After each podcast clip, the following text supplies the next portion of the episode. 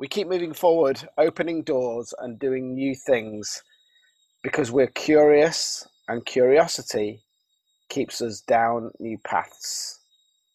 Mister Walt Disney.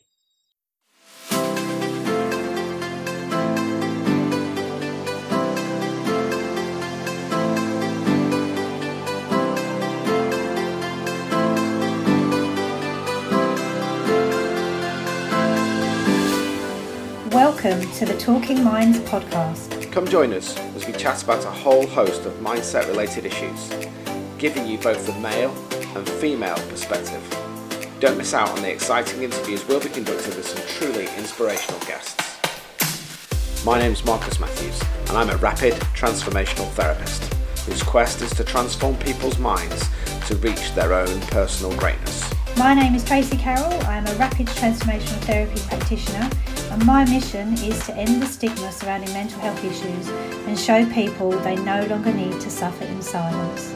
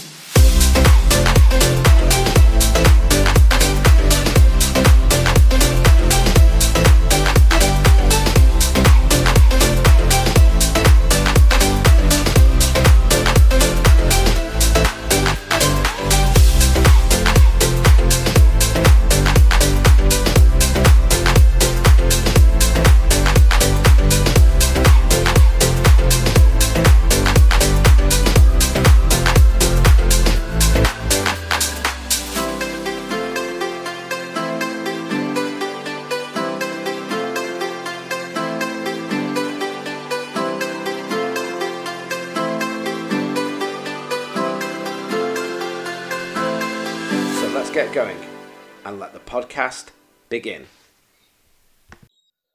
Good morning, everybody. It is the final chapter. Good morning, Tracy. Good morning, Marcus. Good morning, listeners. Well, good evening, morning, afternoon, afternoon, wherever you are. Yeah, usual stuff.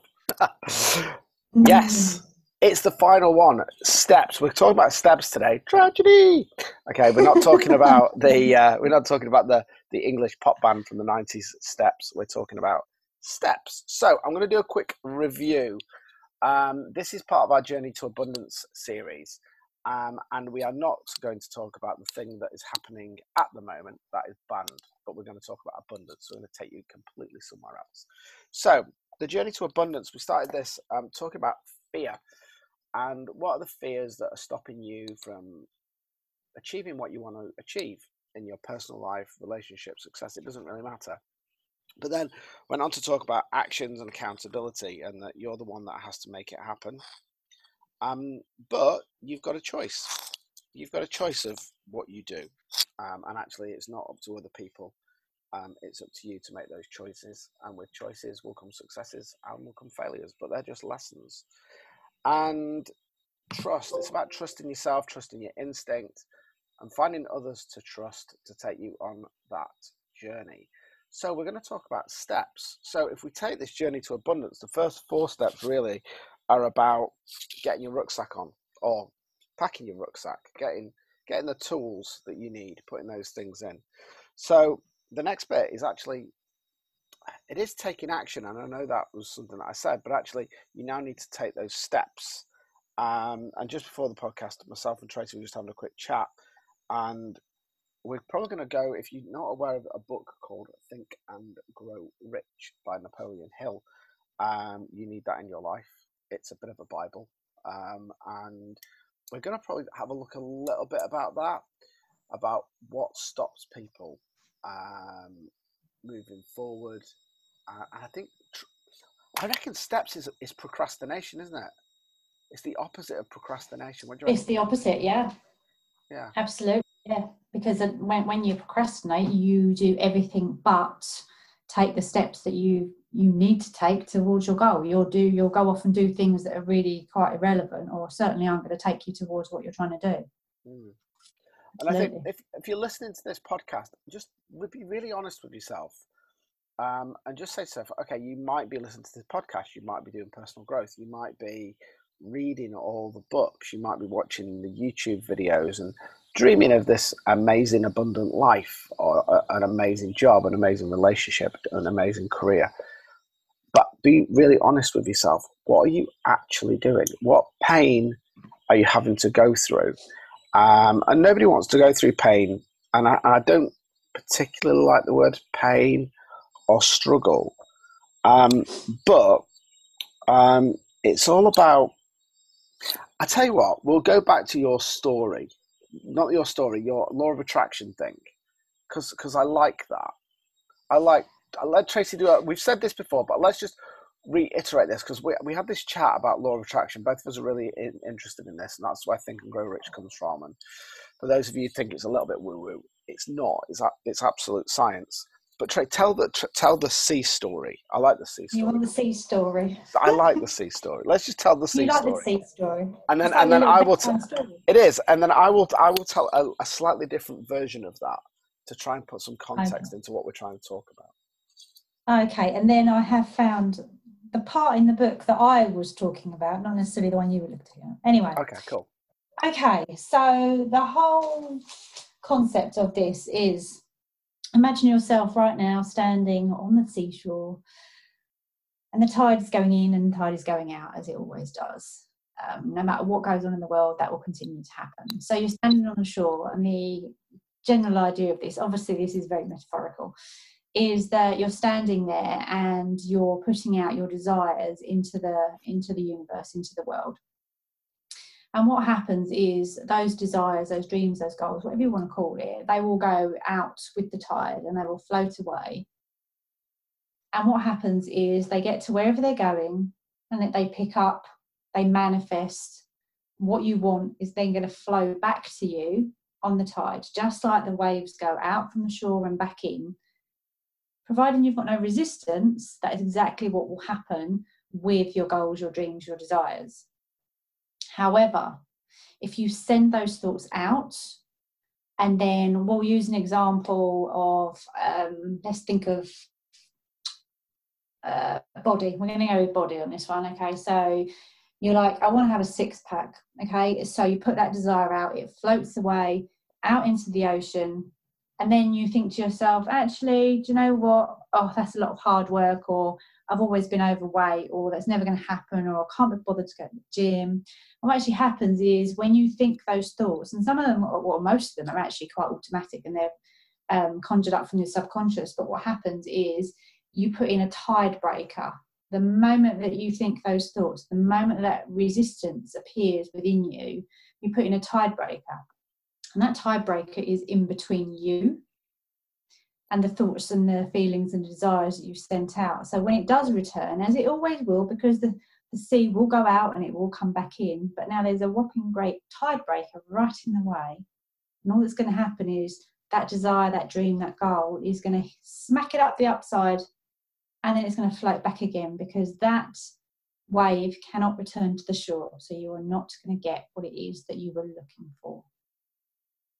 That is my little story that Marcus loves me to tell. Do you know what? I'm going to... Something just popped into my head. I love my mind. It's mm-hmm. fantastic.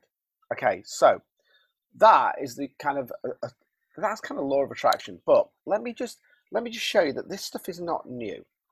And actually, I'll not show you because it's a podcast. I can't show you anything. I'll talk. Okay, so I... When I was little, I went to Sunday school. Okay, so... I, I've always, I would always say I've been spiritual, whether I've been religious, not too sure. My mum goes to church, I went to church. Some of you who listen to this may believe in God. It really doesn't matter, because as far as I'm concerned, God, the universe, it's all the same stuff. They're just different stories, different angles. However, I'm going to dig into the Bible. We're going to do some Bible study. Whoop! Ooh, right. That's new. Okay, Matthew seven, verses twenty-four to twenty-seven.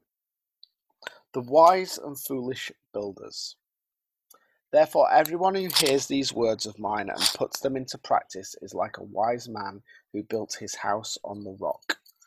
The rain came down, the streams rose, and the winds blew and beat against that house, yet it did not fall, because it had its foundations on the rock. But everyone who hears these words of mine and does not put them into practice is like a foolish man who built his house on the sand.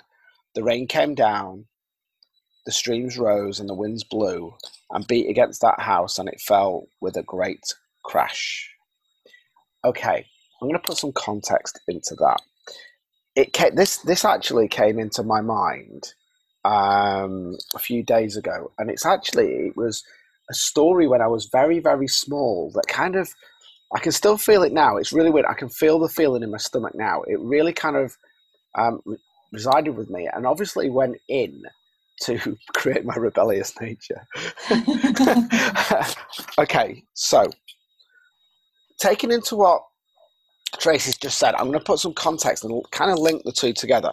So when we talk about Think and Grow Rich, when we talk about law of attraction, when, when you look and study people who are living abundant, successful lives, there's something that is true to all of them, which is steadfastness of thought and belief. They have this undying belief that their purpose, their why, is the reason why they're here, and they're like a rock. Now, it's not that they are... that they're, they're not going to lean. The, the waves are going to crash on the rock. It's going to chip away at the rock, and that's going to be painful. So when you're pushing through, it can be painful. You know, when those waves are crashing down, when you're in the middle of the storm, you know, it is going to be, you know, it can be tough at times. Um, you will get people nesting on you like birds. You will get algae and mess. But eventually, the waters will calm, the sun will rise, and the rock will dry, and you'll be there. But let's take the other analogy, which is where most people sit, is that instead of being steadfastness in their thought and their purpose, they bend to the tides. So if you imagine people being sand, when sand comes up, it will wash the sand away, it will break it up. So if you're building your... Let's say you're building a sandcastle. Let's, let's do that. We've all probably done that as kids. We've built sandcastles. We make this amazing sandcastle with flags. And the, then the waves come in, and there's no, there's no permanence to that sandcastle. That sandcastle washes away. And how many times do we try and do something and create something, but it's not based on a firm foundation of intention? We're looking at, look at my sandcastle. Look how well decorated it is. Look at all the shells on it. Look how good I am. I'm making this up as I go along, so I hope you're with me. Um, but my point is this, is that most of us build sandcastles, and once that sandcastle is gone, we might build another sandcastle, or we might give up on building sandcastles. Instead of having a big, ugly rock that's going to be there and is actually going to have some permanence and some purpose in our lives. But if you take a rock, if you even take the evolution of the earth, it started with rocks and fire. The actual universe is quite destructive. When the world was created, it was quite destructive. But over millennia, as things started to settle down, the waves started to settle down, the minerals came together, everything came together to create an abundance of life, to create us. So actually, when you when you take the universe, this is scientific. This is not woo-woo. This is a fact. It's a fact. Is that the Earth started in chaos. It started with fire and toxic gas, and nothing could live on it. But that steadiness, that firmness, that, you know, being in the universe and just spinning around, and as day and day came and everything started to come together, those little steps started to create and started to grow. So we started at a very cellular level. Animals started to grow and then grow into complex beings that we are now. So we're no different. It's called evolution, everybody. We're no mm-hmm. different than when the world first started. We've got our own inner chaos. We've got our own inner energy. It's just learning to harness that energy and being steadfast in your intention, to your why and your purpose. So I guess going back to what we were saying before was, if you're listening to this and you're you're going, I want this, I want that, I want the other, da da da da da da da. What is it that you want? What is it that you, you know, how much of your time are you spending on self-development but not actually getting anything out of it. Are you steadfast in your purpose? Are you willing to go through some pain to achieve what you need to achieve? I don't know what your thoughts are on that, because that just Maybe came I'm... straight out of my head. That was my, that was my mind kind of doing a a, a, a mindful vomit. Let, let's say. Did that make any sense at all? No, it did. It did. So as you were saying that, I just thought, do you know what? The, the kind of lesson in there, at the least the lesson that I took from that is, how do I put it? So you can have your goals and your dreams and your desires, but you don't have to run towards them. Because if you think, if you take the analogy of the, um, excuse me, of the sandcastle. So the sandcastle, when you're building it, you just, you want to get it done. You want it to look amazing and you want to be really, really quick because you think, oh, this is taking me somewhere else as well. You think that it's all about the finished thing, the finished product, okay? It's all about that sandcastle, okay? Yeah. So if somebody said to you, right, okay, well, first of all, you need to draw up plans and then you need to work out how much sand you're going to need. Then you need to work out how you're going to construct it, blah, blah, blah. Most kids would be like, yeah, right, and they'd be gone, okay? Because all they want to do is they want to build something that looks spectacular right there and there. They, they're looking at the final destination and they rush it versus the person that may have chosen to build it on a rock. And I've personally never tried to build a sandcastle on a rock, but imagine trying to build a sandcastle on the rock is probably more tricky and it probably is more time consuming. But the payoff at the end of it is that that one will have lasted so much longer. So what was coming up to me when you were saying all that is, as long as you're taking the steps, they can be baby steps, they can be little tiny bird steps. As long as it's taking you towards what it is that your goal is, your actual goal, not what you fancy today or what you think would be nice in a couple of weeks, your overall goal, whether it's to do with business or um, health or whatever it is, finances, you must take the baby steps, but take them in the right order and don't try to sprint to the finish, because if you're going to do that, there's going to be no foundations and it will wash away. And I think it's all about, and don't worry about, as I, as I say, if I use that rock analogy, if you've got a big rock in the ocean and there's a massive storm, things are going to chip off. I mean, what I, I've started to use this analogy um, when I talk to people about R T T, because it's interesting that everybody has got the, everybody's got the answer. I've noticed this, and I'm trying to push myself away from this. So we both use rapid transformational therapy as our tool of choice to help and support people. Um, And I'm not saying it's any better than anything else, but this is the way that I look at it, is that if you're building a house um, of abundance or of well-being or a house on a rock, think of, think of the foundations. This is the important thing. This is what the rock analogy is. It's about the foundations. And if you don't know why you're building it there, then the what and how are irrelevant. And I always think of R T T, because we use hypnotherapy and regression to find out where the problems are, I, I think of R T T as, if you're born, you're born as a rock. And maybe the rock is a little bit like sandstone. And you started to build your house on it, and that sandstone is not particularly brilliant against water, it's rock. But over time, it will start to wear. And what we do really as therapists, and what, what, what I love about R T T, is we go in and underpin. So where those foundations have got weak over time, because maybe the, as you built that house, you've not done it as well as you should have done, then we come in and help you underpin that so that you can then start to build that on. So maybe you've built a one-story house and your house has grown um, and you need more room, you know, whether that's in your mind, in your life, in your heart, or physically you need more room. Um, and my point is, is that we then help you to underpin that, to understand where those fallibilities have come from. What were the techniques that you used that at the time absolutely served you, but now don't serve you? And to get that empire or to get that building back into, you know, and most of the time what we do is, if we if we use that analogy, let's let's say we were a house and we've not underpinned it, we've got some subsidence. Let's say that's your house, and you know that your house is not in good nick. There's cracks starting to appear in the rendering on the front of your house. I'm not using that. You'll stay with me. There's a reason for this. I know where you're going. Most people, though, instead of going, okay, here's my house. It looks a little bit lopsided. I'm now getting cracks in the walls. This is what we do.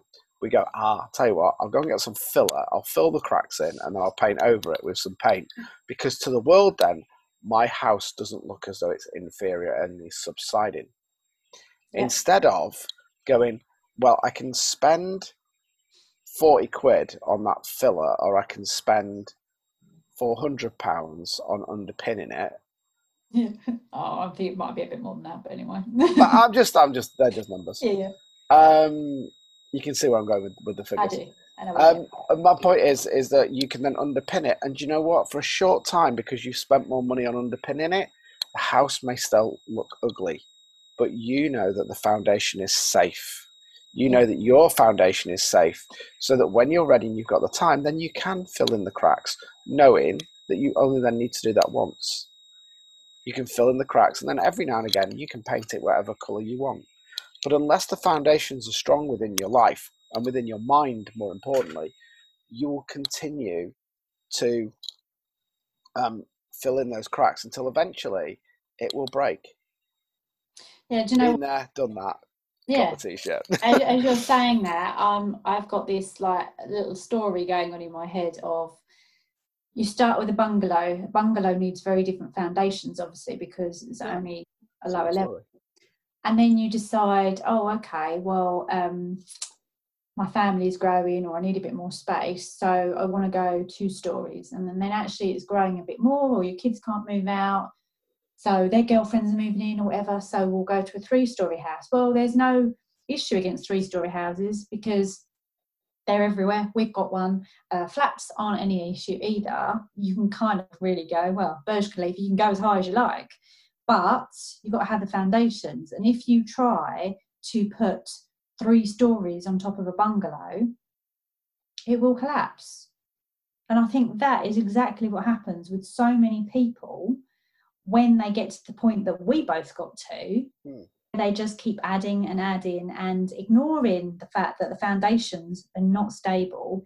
Oh, it'll be all right. We'll just add another layer. It'll be fine. And what's interesting with that is, even oh. if you take that analogy, um, we, we could we could say that, well, the rock is rigid. Well, actually, if you look at the technology that goes into building skyscrapers, when they first built the um the first skyscrapers in New York, they were rigid steel, they were quite high, but then they realized that as these skyscrapers started to get um taller, that that rigidity didn't serve them either. So now when you look at modern skyscrapers, when they build them, there's actually an element of flexibility in them. So places like Tokyo and places where there's um disruption, earthly disruption, so uh, what they're called, um earthquakes, that's the word. Yeah, earthquakes and stuff. Um, they they actually build them so that they can move. So when you look at that journey, is that first you need to have a firm foundation. They've all got firm foundations. And maybe you go through a bit of a rigid path to start with the first few floors. So you go through that process. And we were just talking about this when we came on, actually. It's completely... as. So as, as R T T therapists, you do your training, and like any other going to school, you learn the basics, and then you start to learn to be flexible and fluid. And that's where the growth comes. It comes with the sway. And actually, if, if you're too resistant, then again, things will start to fall down. And that's why they call it flow. That state that you get in when things just happen. But before you can get into the flow state, you need to come from a solid base. You know, it's like if you're going to meditate and cross your legs, maybe you need to learn how to cross your legs first. Then you mm. need to be able to sit in a receiving position. That's that's just an example. When you're a child, you can't walk straight away. Um, I had an R T T session on Italian with Ilaria, one of our friends. And one of the things that she noted to me was that she said, just take a two-year-old when they first learn, uh, take a baby when they first learn a language. A child doesn't actually speak for probably the first two years. And then all of a sudden, but it's absorbing all of that information. Oh. So you've got to be really kind to yourself and understand that sometimes we're sold with affirmations and steps that we just need to think it and it happens. Um, yeah. Is it worth, I think it's probably worth here when we talk about steps, just talking about chapter one in Think and Grow Rich and Mister Barnes.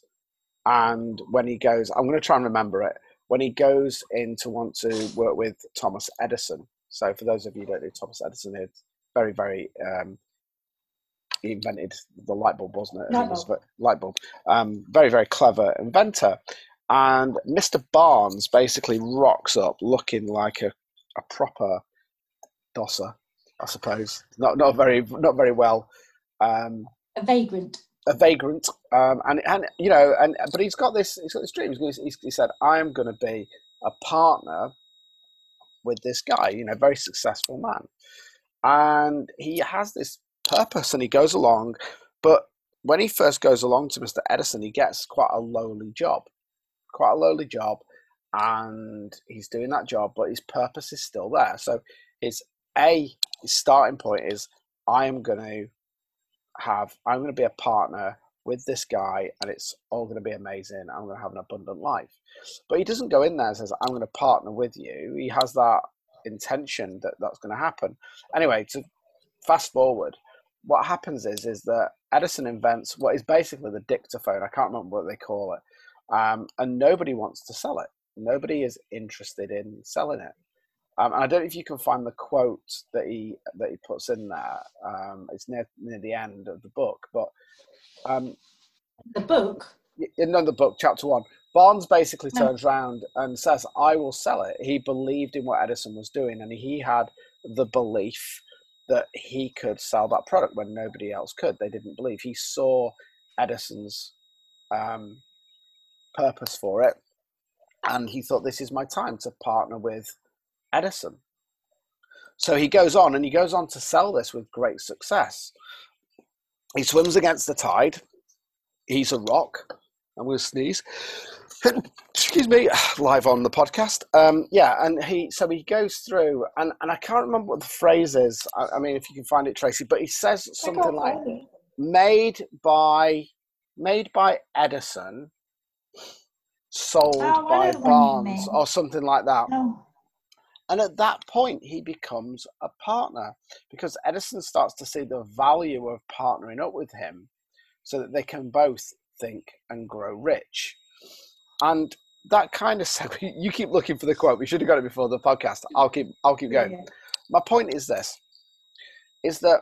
Oh, I've got it, I've got it, got it, got it. I've got it, go, go, go for it, go for it.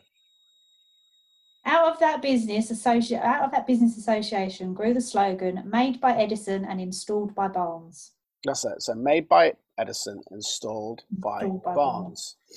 So, they both became partners and both did very, very well because both had the same purpose and intention, and at that time, they both grew. Now, if you look at this from my point of view, this is what I say to my clients. When I send my emails to my clients um, when they've had the session, is I want people to tell people about what I do and the success that they've had.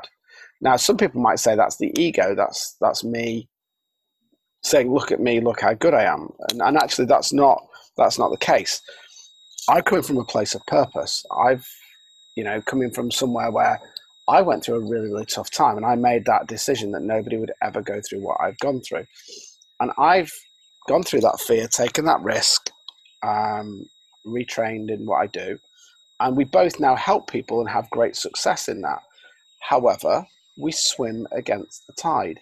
We're not going along. We're not the sand. We're quite steadfast. And it's difficult at times for people to go, well, I'm not, I'm being told that that won't work. I'm being told, you know, that, that that's all woo-woo. And actually it's not, because if you delve deep between the people who are telling you what you should do and you really investigate that, they don't know what they're doing either. You know, that they're just going off advice that they've been told from somebody else and they've been told by somebody else. Mm. So it's up to you to take that decision to say, well, test mm. that, you know, because I always say that my success is never having my client come back again in a nice way. Yeah. Um, I don't want repeat business. I, I do want repeat business. Of course I do. But what I mean is I don't, I want my client to be successful. My measure of success is their success.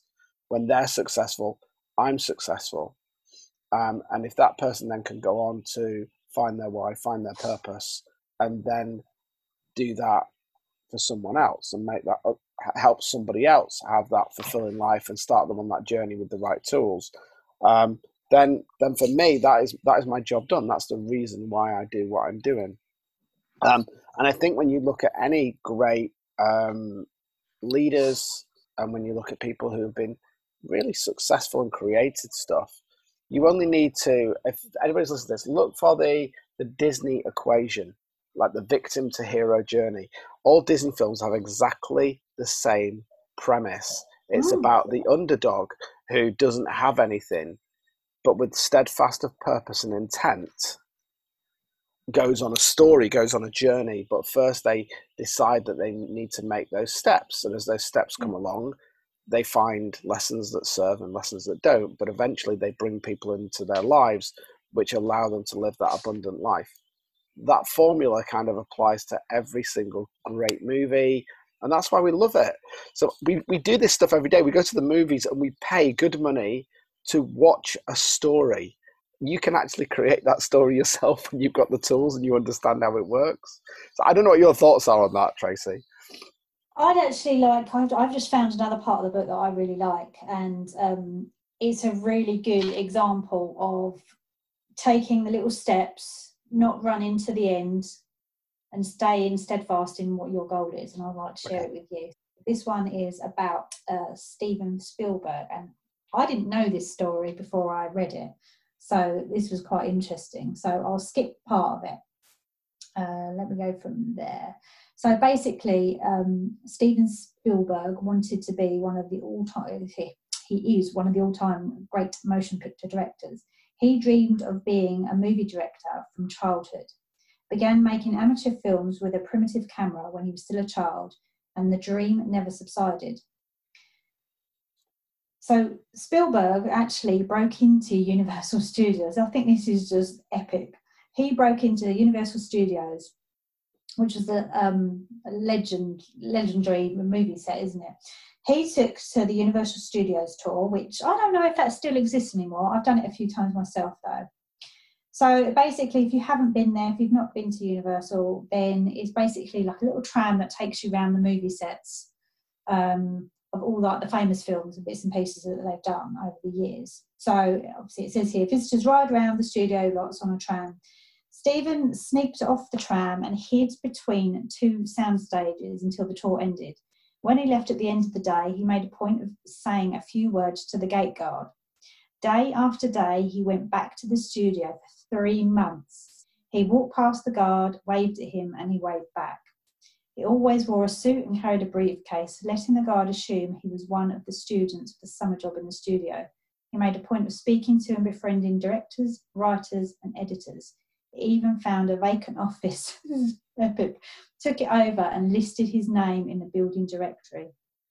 He made it his business to get to know Sid Sheinberg, then head of production for the studios.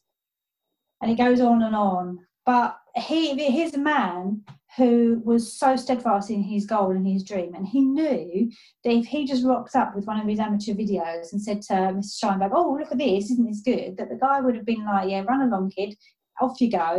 It wouldn't have happened. So he took each individual step. I mean, for three months, he could have got caught at any point. For three months, he went, knowing that those little steps that he was taking, the talking to the guards and befriending everybody else, that at some point people would just begin to accept him as being part of them. Part it's of the familiar. Yes, exactly. And then when he's, I mean, I could go on, but I'm not going to read the whole thing. He he basically gets to the point where his opportunity, exactly the same with, as with Barnes and Edison, he gets to the point that all these steps are leading up to his opportunity to shine. And I believe, I remember, I believe he tried, I think it was, here we go, the studio had already decided to produce Jaws and chose another director, but something, I can't remember, I'm not going to read the whole thing to everyone, but something happened and he ended up producing one. And the first film that he did was a real success in one part, but I think it flopped in the box office or something, but they gave him another chance. And that was when, it, this could have taken absolute years, but he carried on taking the steps that he needed because he knew that all those steps were taking him towards it.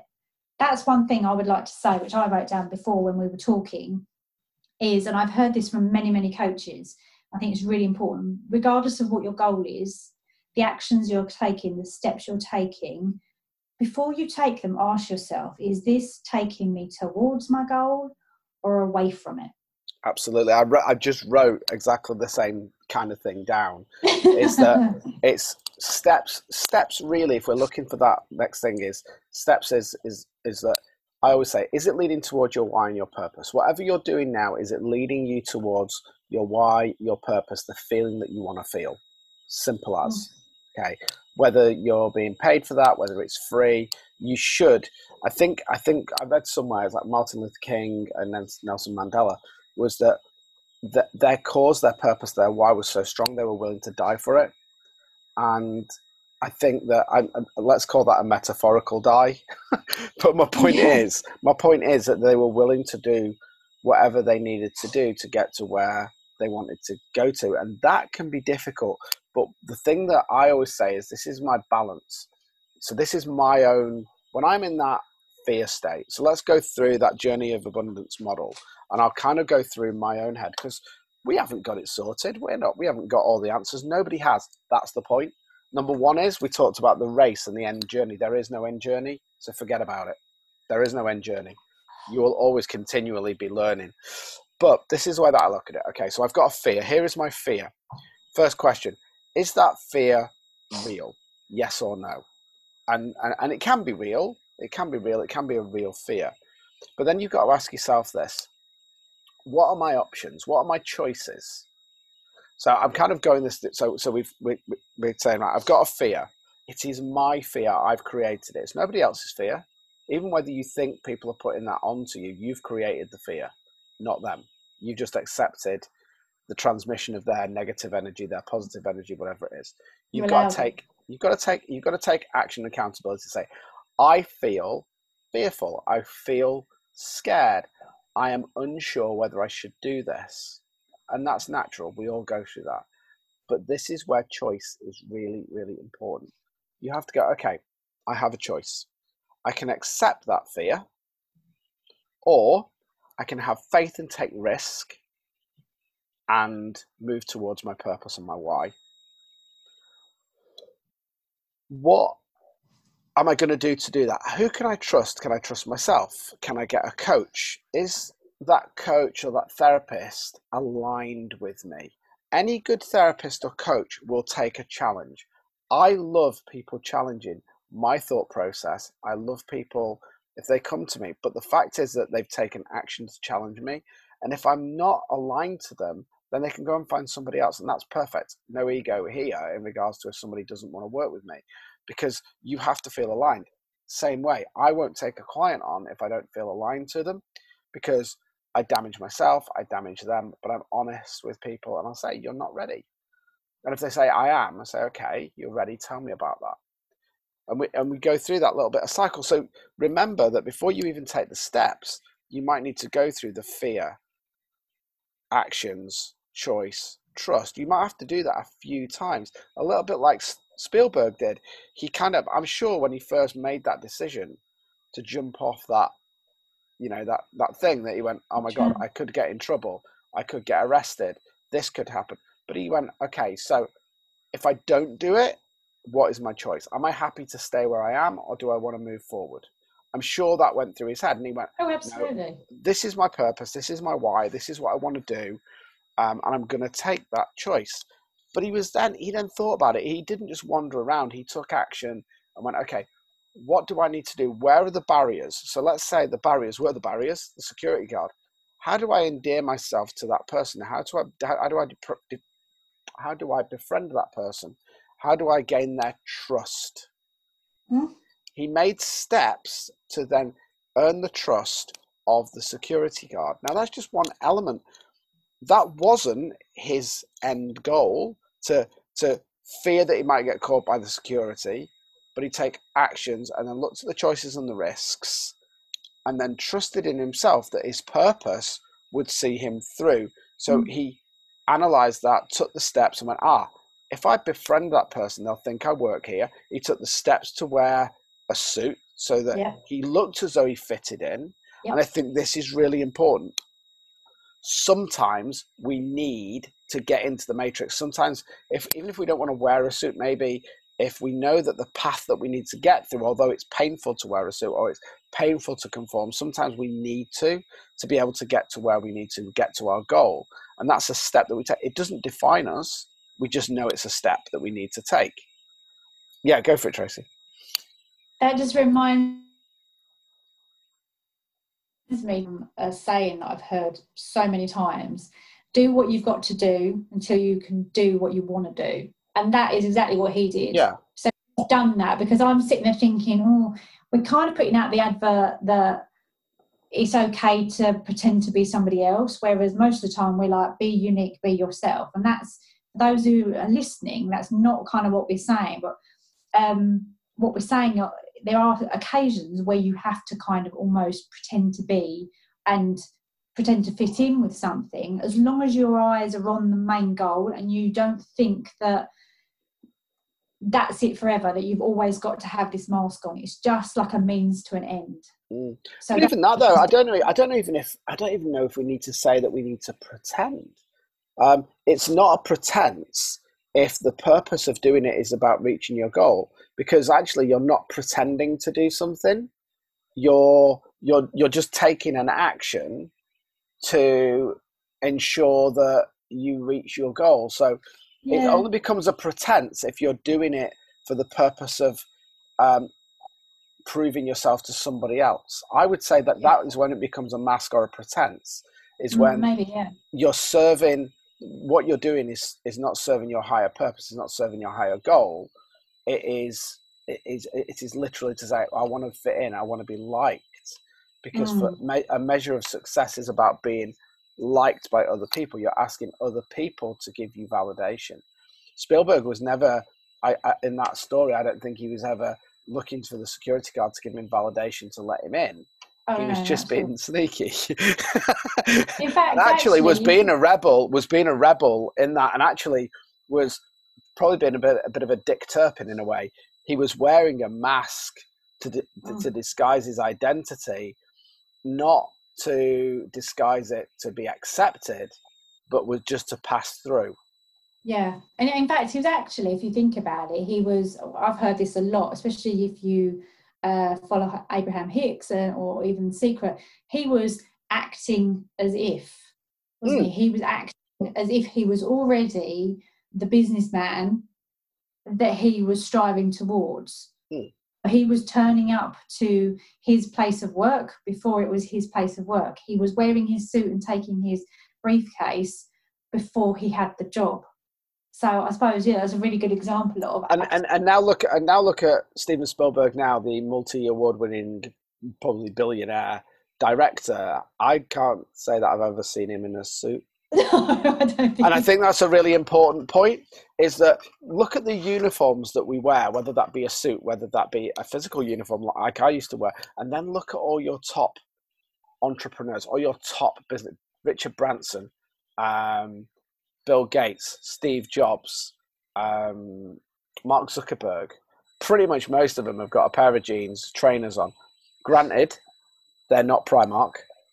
You know, they're probably wearing pretty decent kit. But my point is, is that I'm sure not all of them, but some of them will have at some point have tried, maybe conformed a little bit. And actually, when they have conformed, it's not worked. Mm. And and it's not been aligned. And I think that's really important, is that although we, we we kind of shared that success story, that's a small paragraph on the success. I bet if you delved deeper into that journey that Spielberg went through, there were lots of failures. He probably did lots of things that went wrong, or he nearly got found out. I'm sure it wasn't plain sailing. I'm sure he made it up as he went along. Yeah, oh, absolutely. But, but he was, go on. Sorry, you saying about um, them conforming and, and now they're all sort of way more casual. I actually um, a little while ago, I've kind of fallen off the bandwagon with it, but I was listening to a lot of um, inspirational things by um, the motivational speaker E T Do you ever listen to any of his stuff? Is, is, is that another Spielberg reference? No, no, it's not actually. There's no phone home. What's his name? I can't remember his first name. Is it Ed, not Edward Thomas? Is it? Is it Edward Thomas? Who's the hip hop guy? Okay. So he's, no, turned, he's, he's turned into a motivational speaker, and he's really, really good. But there was something on uh, one of his YouTube videos a few months ago, um, and he really riles people up. That the energy this guy evokes is incredible. But he was saying, "Oh, people are sort of talking about wearing a suit." And he'd actually turned down quite a few uh, motivational speaking events because they were like, well, you can't rock up dressed like that. And he's all in, um, I don't know if it's Nike, but he's all in gear. L- looks like something out of Run D M C. Yeah, he's all in stuff. He looks really quite cool, but he's not in a suit and tie. Mm. And he was saying, be true to who you are. You don't have to be wearing a suit and tie yeah. to become the best at what you're doing. And that's what kind of like came from what you were just saying just then. And do you know what, it's interesting when I've done um when I've done Facebook lives or I've done stuff, so at the moment I've got my U C L A hoodie on, um my purple hoodie. Um now I used to um, if I'm gonna do a not a podcast if I'm gonna do a live, I need to make sure that I've got, you know, a nice jumper on, I'm looking really smart. And I started to question myself, I'm going, actually, why am I doing that? Why am I turning up not authentically me? Not that I don't wear nice clothes. I'm, you know, it's just I'm just wearing a casual hoodie. But my point is, is that it isn't about me. It's about my message. It's not about me. It's about what I do, and and that's probably just years of being in the military and being, you know, I still have a wardrobe that is nicely folded, but I don't do that because I want to. I do it because it's easier. I do it because it's neat. I do it because it's tidy. I like familiar. That. It gives me, yeah, it is familiar, but I don't like chaos. I don't like things being untidy because it's just a distraction from me doing something that I want to do. Um, and there's there's um there's a YouTube video. I can't remember who the guy is. He's a very high up ex-Navy commander. Um, it's it was on Goldcast. And it's amazing. And he's doing this speech to this university. It's kind of the end of your kind of speech. Um, and he talks about making your bed every day. And I love oh, I've this. seen that. Have you seen it? It's amazing, yeah. Isn't it? Um, and what he basically says is, is that do the things that you don't want to do first, and every day make your bed. And I love this because making your bed is simple, it's quick, it isn't difficult.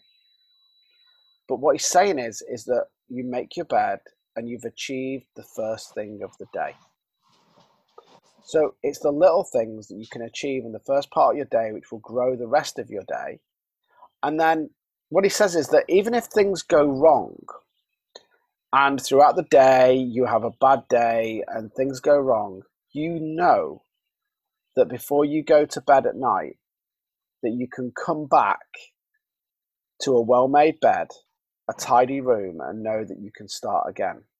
So always do the little things and take action and steps, and doing that consistently will allow you to move forward on your journey. Mm. I'm paraphrasing that. I can't remember what it is, but I, I say this to my kids, and it's really interesting. And I'm going to share this. He'll probably kill me. But my um, my eldest son at the moment is he's trying to do his driving test. He's failed it twice. His bedroom is a mess. Okay, he's a teenager, you know. But I keep telling him this story. And every time when things are going wrong, he starts blaming other people. And I say, start by making your bed. Start by having a tidy room. Start by having a tidy mind. And I know that sounds like a dad. It sounds like a parent.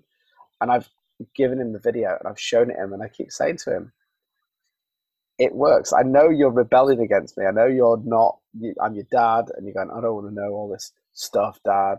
And eventually I know it'll kick in, and I know that he'll do it because he's already done it. When he was about thirteen, he was quite tubby, and he's taken action, and he's now really super fit. He wants to join the R A F.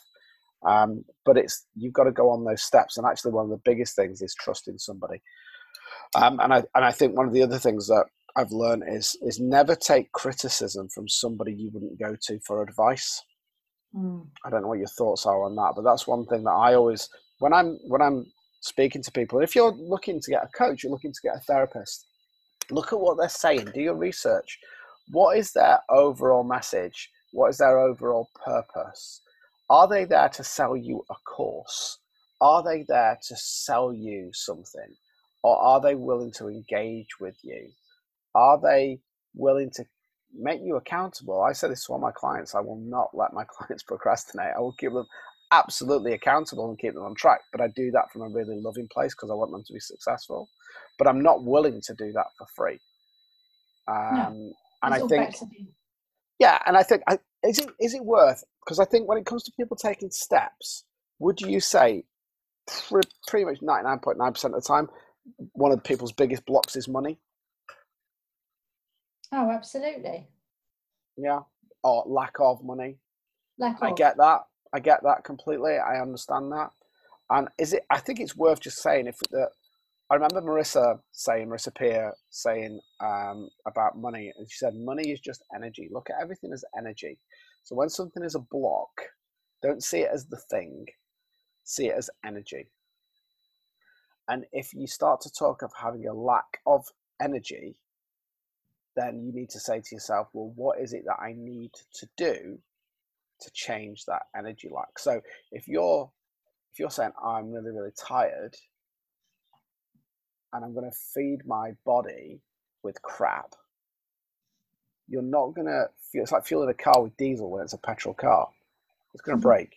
So what are you doing to fuel your thoughts around that subject?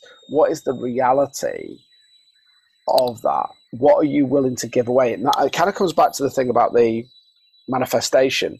One of the things when it comes to affirmations and for people doing things is they're not willing to give anything else up to attain something else. So yeah. When it comes to money, you've got to, if you go, right, okay, it's going to cost me X amount of money to do whatever. What is it in your life? Look at your, let's say, for example, you've got Sky on Netflix. Let's say Sky. Let's say you're paying sixty pounds a month for Sky. Um, and, but you want personal growth. You want more abundance in your life. You want to wonder why you feel the way that you do. And let's say it's going to cost six hundred pounds to do what you need to do. You found the perfect person you want to work with. By the way, Tracy and I are much cheaper than that, but that's by the by. Um, I'm just using that as an, an analogy because it's sixty quid. So yeah, the choice is this. For ten months, are you willing to forego that Sky to put that money away to then have that happen? Is that a choice? Is that a choice you're willing to make? If the answer is no, perfect. It's not, we're not saying right or wrong, but it's you're making a choice based on a risk. And what could the risk be? Well, the risk could be that your partner or your kids get cheesed off, that they can't watch Sky One, they can't watch Simpsons. Okay. Is that serving anybody's purpose? Not really. Well, except for Sky, because you paid them the money for it. My point is this, is that this is where that kind of the pain can come in, but actually the pain for the growth, it, it, it's that trade-off. And yeah. That's what you've got to be willing to do. It may be, it may be that you're going, do you know what? I'm not willing to give up my Sky. How could I get six hundred pounds? I tell you what, I'm going to apply for a credit card. And by the way, I'm not saying that you should go into financial debt to, to, to do this. I'm just, I'm just saying it's, it's an example. It's an example of a choice. I think we've both done it, Tracy. We've, we've for our personal growth, we put stuff on credit cards, interest-free credit card. It's not costing you any money. So what you're doing is you've got, I'm not going to wait ten months. What I'm going to do is I'm going to get an interest-free credit card, and I'm going to pay, I'm going to pay that off at sixty pounds a month, or maybe it's a twenty-four month credit card. You could pay it off at thirty. So you might go, I'm willing to get, I'm willing to not get rid of my Sky, but I'm willing to get rid of some of the packages on Sky. So I'm going to get rid of Sky Sports. I'm going to get rid of Sky Movies because I've got Netflix anyway, so I don't need that. So I'm going to get rid of that. So that's going to give me forty pounds or twenty, let's say it's twenty pounds a month and and you can then pay that off your credit card. Actually, it's not costing you any money because that's an interest-free credit card. You put a plan in place. So you've looked at the fear and gone, how can I get through that? What are the actions that I can take? And then you've looked at all your choices to make that happen. How can I stay where I am now, but give up a little thing? You don't have to give up everything. Give up a little thing to then trust that that will work. But be absolutely laser focused that you're not going to start borrowing that credit card. You're not going to, you're going to be laser focused that that's the little step that you need to take. And what happens is, as you take those little steps and they build and build and build, the wave starts to roll and you start to get into that flow. And it's difficult. Like when you go to the gym for the first time or go for a run, the first few weeks, first seven to ten days are quite difficult. But once you get into it, and, and, and it's it's that action, that's that permanent action that you're doing over and over that becomes then familiar, which then means you can take the next step. So there's this transition of action, fear, action, choice, trusting that those methods will work because you've done your work, and then taking the step, and repeat ad nauseum for the rest of your life. But once you've taken the step, allow yourself to relax into that. Allow yourself to be, to go, do you know what? I've, I've, I've gone through that step. I'm happy with that. My goal is this, but know that you'll never reach your end goal. If you want that big house, oh, sorry, that's wrong. I shouldn't have said that. Yeah. Is is what I'm saying is is that if you're looking for, let's say, for example, I want more money or I want a more abundant life, really look at what that abundance that you're after is. Why do you want the big house? I want a big house. I want an Aston Martin. Why do I want it? I want it because it'd be cool. It, it, I don't want it because it, I don't want it. I don't want it because it will serve me any better. What I actually want, and my vision board says these three things. My purpose and why is freedom, peace, and happiness. And that purpose I want to give, help everybody else attain as well. So that's my purpose. If I can do that in a big house with a big fast car, whoop whoop. Why not? But I can give myself those things every single day. And it's about choice. Is money tight? Yeah, I think money's tight for everybody. But actually, is money tight for me compared to other people? If I can't afford the bills, what can I give up? Have I got things that I can give up? Absolutely. If I get rid of my car, what are my options? Well, I've got a bike. Is that going to be a pain? Will I have to get up earlier to go to wherever I need to? Yes. But I have options and choices. And I think that's where people get, people want to have it all and don't want to compromise. And I think that's the important thing. And if you don't want to compromise, absolutely, that is perfect, as long as that is moving you towards your goal. I don't know what your thoughts are on that. I don't know if I've put that across well enough. I think I think it's important to um, mention that this works with um, non-money, non-financial stuff. Yeah, yeah, as well. yeah, yeah, yeah. I'm just using it because money was one of the biggest people's blocks. That's all. Yeah, I always remember um, going back, I don't know, four or five years ago when I um, originally started um, with an M L M company that I was with, selling makeup and skincare and everything. And I always remember a lot of people sort of higher up sort of saying, if you want to be successful, you've got to give something up. Okay. Mm. Everyone says, I haven't got enough time to do X, Y, and Z. But it's not that I haven't got enough time, because everyone has the same twenty-four hours in a day, but it's about how you choose to spend that time. So they really sort of were talking at that point about, don't say you haven't got the time to do it and yet sit on your backside watching EastEnders, Coronation Street, Emmerdale Farm, I don't know, The Bill, whatever was going yeah. on back then, because they are not going to take you towards your goal. Absolutely. Not going to bring in financial abundance for you. Um, yes, you may get a little bit of entertainment out of them, but that's where you have to say, what do I want more out of my life right now? Do I want entertainment, or do I want to go towards my goals? Which kind of takes me back to my whole, sorry, that's the dog wandering, um, back to the whole, the steps you're taking, is it taking you towards your goal? Um, and I quickly actually was quite happy to forego the majority of T V programmes. And yeah, it took a little while in the beginning and I felt like I was missing out. But now I think I watched maybe two, possibly three programs a week, um, and things that I choose to watch with my husband so that we have some time together.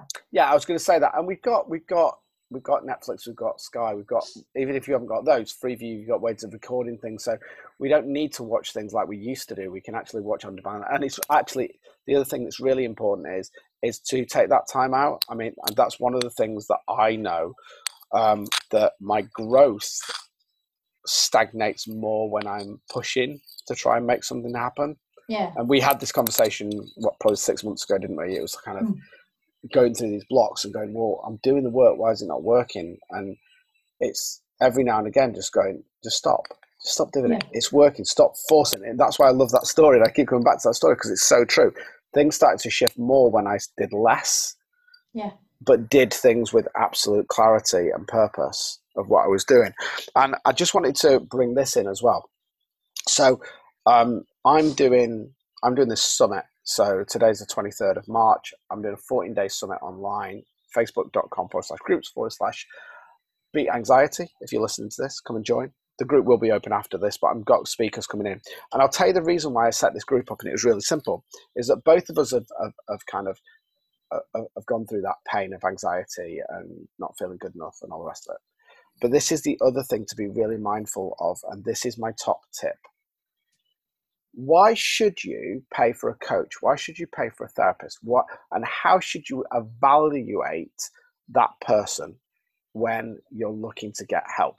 Because, again, going back to Think and Grow Rich, it's all about the mastermind, about getting people around you that can help you on that goal. If we go back to the Barnes and Edison story there, um, Barnes had this theory that he wanted to partner with Edison, but at the time, Edison was in the bigger position than Barnes.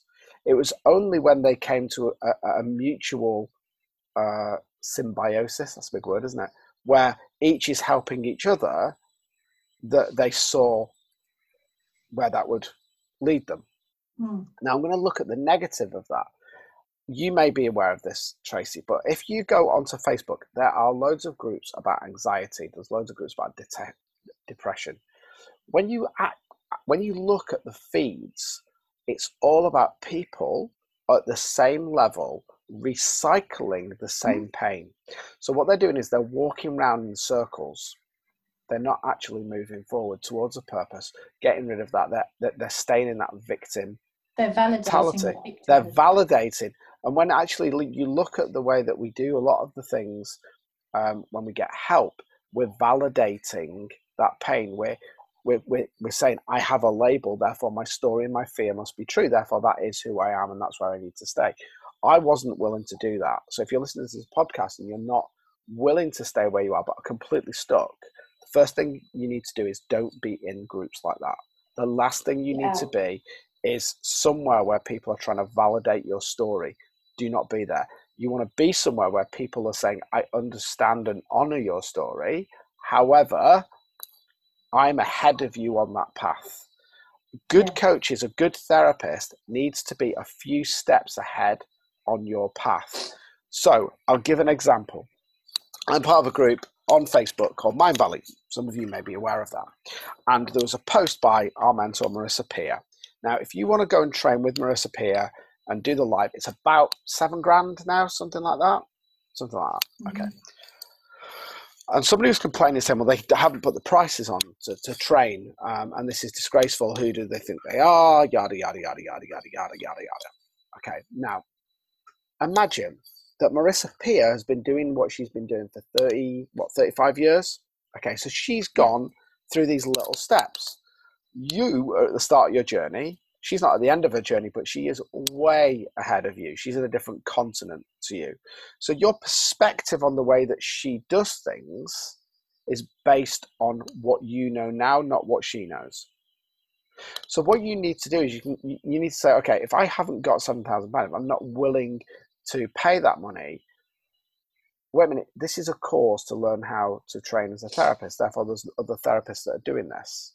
So who are those people that are doing that? And I'm just using this as an analogy because it's easier. Because they will be slightly, they'll be behind Marissa, but ahead of you. when you want to, if you want to learn, if you've got a, if you want to be an Olympic athlete and you're thirteen years of age, you are not going to rock up to the Olympic team and go, start training me. You're not. You're going to, no. Right, who are my coaches in my area? Who are the people who are slightly ahead of me? Maybe, maybe they've had some experience in that f- field. Maybe they've failed in that field. Not been successful. Maybe they've failed in that field. And actually, the people that have failed are the people that you need to speak to, because they've made the mistake so you don't have to. And I, this is one thing that I, I had to get through my head is, what validation have I got as a coach? What validation have I got that you should come and work with me? I'll tell you what, I have failed a lot. I have failed a lot. Okay. And I've had successes. Of course I've had successes, but where I failed, other people have been successful, but that's not my path.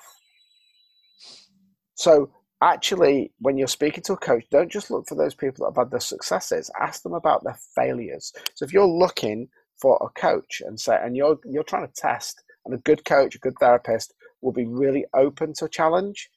If they don't, mm-hmm. and they're going, well, I don't need to speak to you about that, about my failures, my vulnerability, run a mile. That's what I would say. If they're willing to be vulnerable and say, yeah, I failed a lot, and this is what I've done to fail, and this is what I've learned. And then if you feel that that's the right thing, then go with that person. If you don't, don't go with that person. But own that power. Don't make excuses, and don't go, I can't afford that. You can't afford that. What can you afford? What steps, what little steps can you take? If I think, what, eighteen months ago, two years ago, where I was in my mindset, and I remind myself of this every day, if, some, if I'm feeling a little bit, mm, things aren't going well, I go, right, where was I? Where would I be if I'd have stayed there? And that scares the hell out of me. Yeah, that it's absolutely like, scares the hell out of me. Can you afford to stay where you are? Yeah. Draw and, a line in the sand. We're talking yeah, about the sand. We're again. talking about the sand. Yeah, exactly. Can you afford to stay where you are? Yeah. That, yeah. Imagine, imagine that you're, imagine it. that you're on a beach, and that beach is getting washed away. It's starting to crumble. It's quicksand, and you're sinking. Yeah. And there's open water. There's open water, and you're not sure how deep that open water is, but on the other side of that is a rock. There is a rock on there that you can climb onto, and you'll be above the water line. The water is rising, and you make a choice. You can either yeah. stay. You might sink, and you may be okay, but you might be stuck. Somebody may come and help you. You don't know, but it's a choice. Or you can draw that line in the sand and go, do you know what? I don't know if there's sharks in there. I don't know if there's crocodiles in there. I don't know how deep that water is. But if I stay here, am I safe? Where is the choice? What is? And, and, and remember that anxiety and stuff like that is just a projection of fear. Most people that are anxious before they do something, once they've done it, find that actually it wasn't as bad as what they thought. Yeah. So imagine that analogy. If you're listening to this and you're stuck and you don't know what to do, imagine yourself stood on a beach and you're sinking in the sand and the tide's coming in. And you've got a choice to either swim or stay where you are. Both are scary. Which is the least scary, or which will give you a bit more permanence going through your life, the rock or the sand? And I think, I think that's, when we talk about steps, that's what we've got to look at, is that this is a cycle. It isn't just fear, action, choice, trust, steps. They're all interchangeable. We've done them in that order, but it's a cycle. No, and at each stage, at each fear stage, it's fear, right? I'm, I'm scared of, what are my choices, actions, trust, and steps? Okay, yeah. These are my actions. What are the choices of actions that I've got? Which ones can I trust? Which one do I step forward? Okay, now I've got that. What are my choices? So I've got these choices. Which ones fit? Do I fear less? Which actions? So it's all interlinked, although it's quite a linear model that we've done in this Journey to Abundance. Actually, they're all codependent on each other. And at each mm. stage, you, so at fear, you'll go fear, choice, trust, sorry, action, trust, steps. At action, you'll go fear, actions, choice, trust, steps. At choices, you'll go fear, actions, and, and and it goes on like that. And I know that might sound quite, quite complicated, but if you use that model, and it's the whole reason why I kind of, and, and there are lots of other models that are very, very similar, but it was just one that came to me. And if you do that and you're purposeful about taking that time, meditate, breathe, what is the reality? run through that model, you'll find that you will get clarity. Once you've got clarity, the cortisol will lift. You will be focused. Once you've got focused, you're more likely to achieve your aims and your goals. Yeah. Does that make sense? Absolutely. I think it's important to know that the steps you take, they may not always lead you. You may not. It's a bit like the, um, what's that uh, saying they say? You don't have to see the whole stay, staircase to take the first step. Yeah. Just know that it's going in the right direction, and that right direction could literally just be away from where you are. Yeah. And you can change your steps and you can change your direction. Yeah. But it goes back to the, are you happy where you are? If for any reason you want to be out of there, if there is fear, if there is um, unhappiness, if you're uncomfortable, whatever it is, if you want to step forward and move, just take that decision to move forward. And you don't have to have the whole path mapped out for you and think, right, well, this week I'm going to do this and next week I'm going to do that. Just take a step. And it goes back again to the, is this likely to take me towards my goal? Am I going towards that rock, or am I just staying here? Is the, is the step I'm taking just me standing in this sand and sinking, or is it making a run for it through the water? Yeah. Just, and I think, I think as we start to wind the podcast up now, um, I think I'd like to end it like this. I think the best way to describe that first step and to see what you need to do is that first step towards getting somewhere is to decide that you're not going to stay where you are. And I think I think that we've said that, both of us have said that a couple of times, and sometimes that the smallest steps in the right direction ends up being the biggest step in your life. So if you need to tiptoe, if you need to fall, fall forward, but do something, take that action and take those steps. Because like you say, you don't have to see the whole staircase, just take the first step. And when we look at religion, when we look at everything else, is faith is taking the first step, even if you don't see it at all, and just do something. But just do something. Know your why, find your purpose, and get and get support, get help. There's loads of resources out there. Mm. But one of the things that you do need to do is you need to invest, whether that be spiritually, whether that be financially. Um, but it's about choice.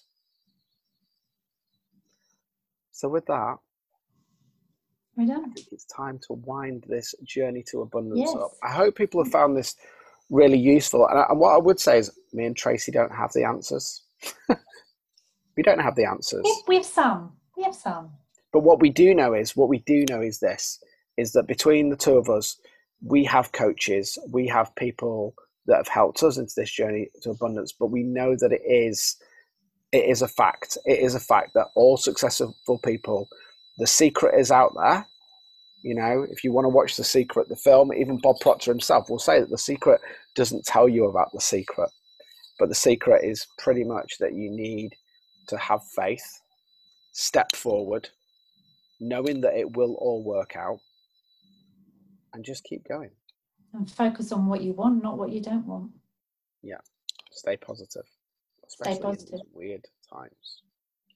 So with that, thank you very much, everybody. I will end the podcast now. We would love your comments. Um, I am going to just plug my summit. If you are listening to this, um, if you are listening to this between the dates of, I'm going to just get my calendar up because I can't do it, twenty-third of March, which is today, through to probably the third, the third of April, um, in the Facebook group, uh, facebook.com forward slash groups forward slash beat anxiety. It is not just about anxiety. We're going to have some great speakers on there that are going to be talking about growth mindset. Um, our coach um, is going to be on there talking about that. We talk about our relationships, parenting, relationships. We're even going to be going into the ego and shadows, which is going to be really, really interesting. A bit of Carl Jung in there, or Jung, however you pronounce his surname, about shadows. We're going to talk about money as well. So those things that cause us anxiety, whether that be crippling anxiety or just worry, uh, the whole summit is about that. So come and join us, facebook.com forward slash groups forward slash beat anxiety. um, see you online. Leave some comments. We'd love you to get in contact with us to see what you thought of this series. If you're listening to this for the first time, go back to the first one, which was the Journey to Abundance. Um, and then we go through the fear, the actions, the choice, the trust, and today, the steps for you to go and live the life that you want to live. So with that in mind, we'll say goodbye. Goodbye, everybody. Goodbye, everybody.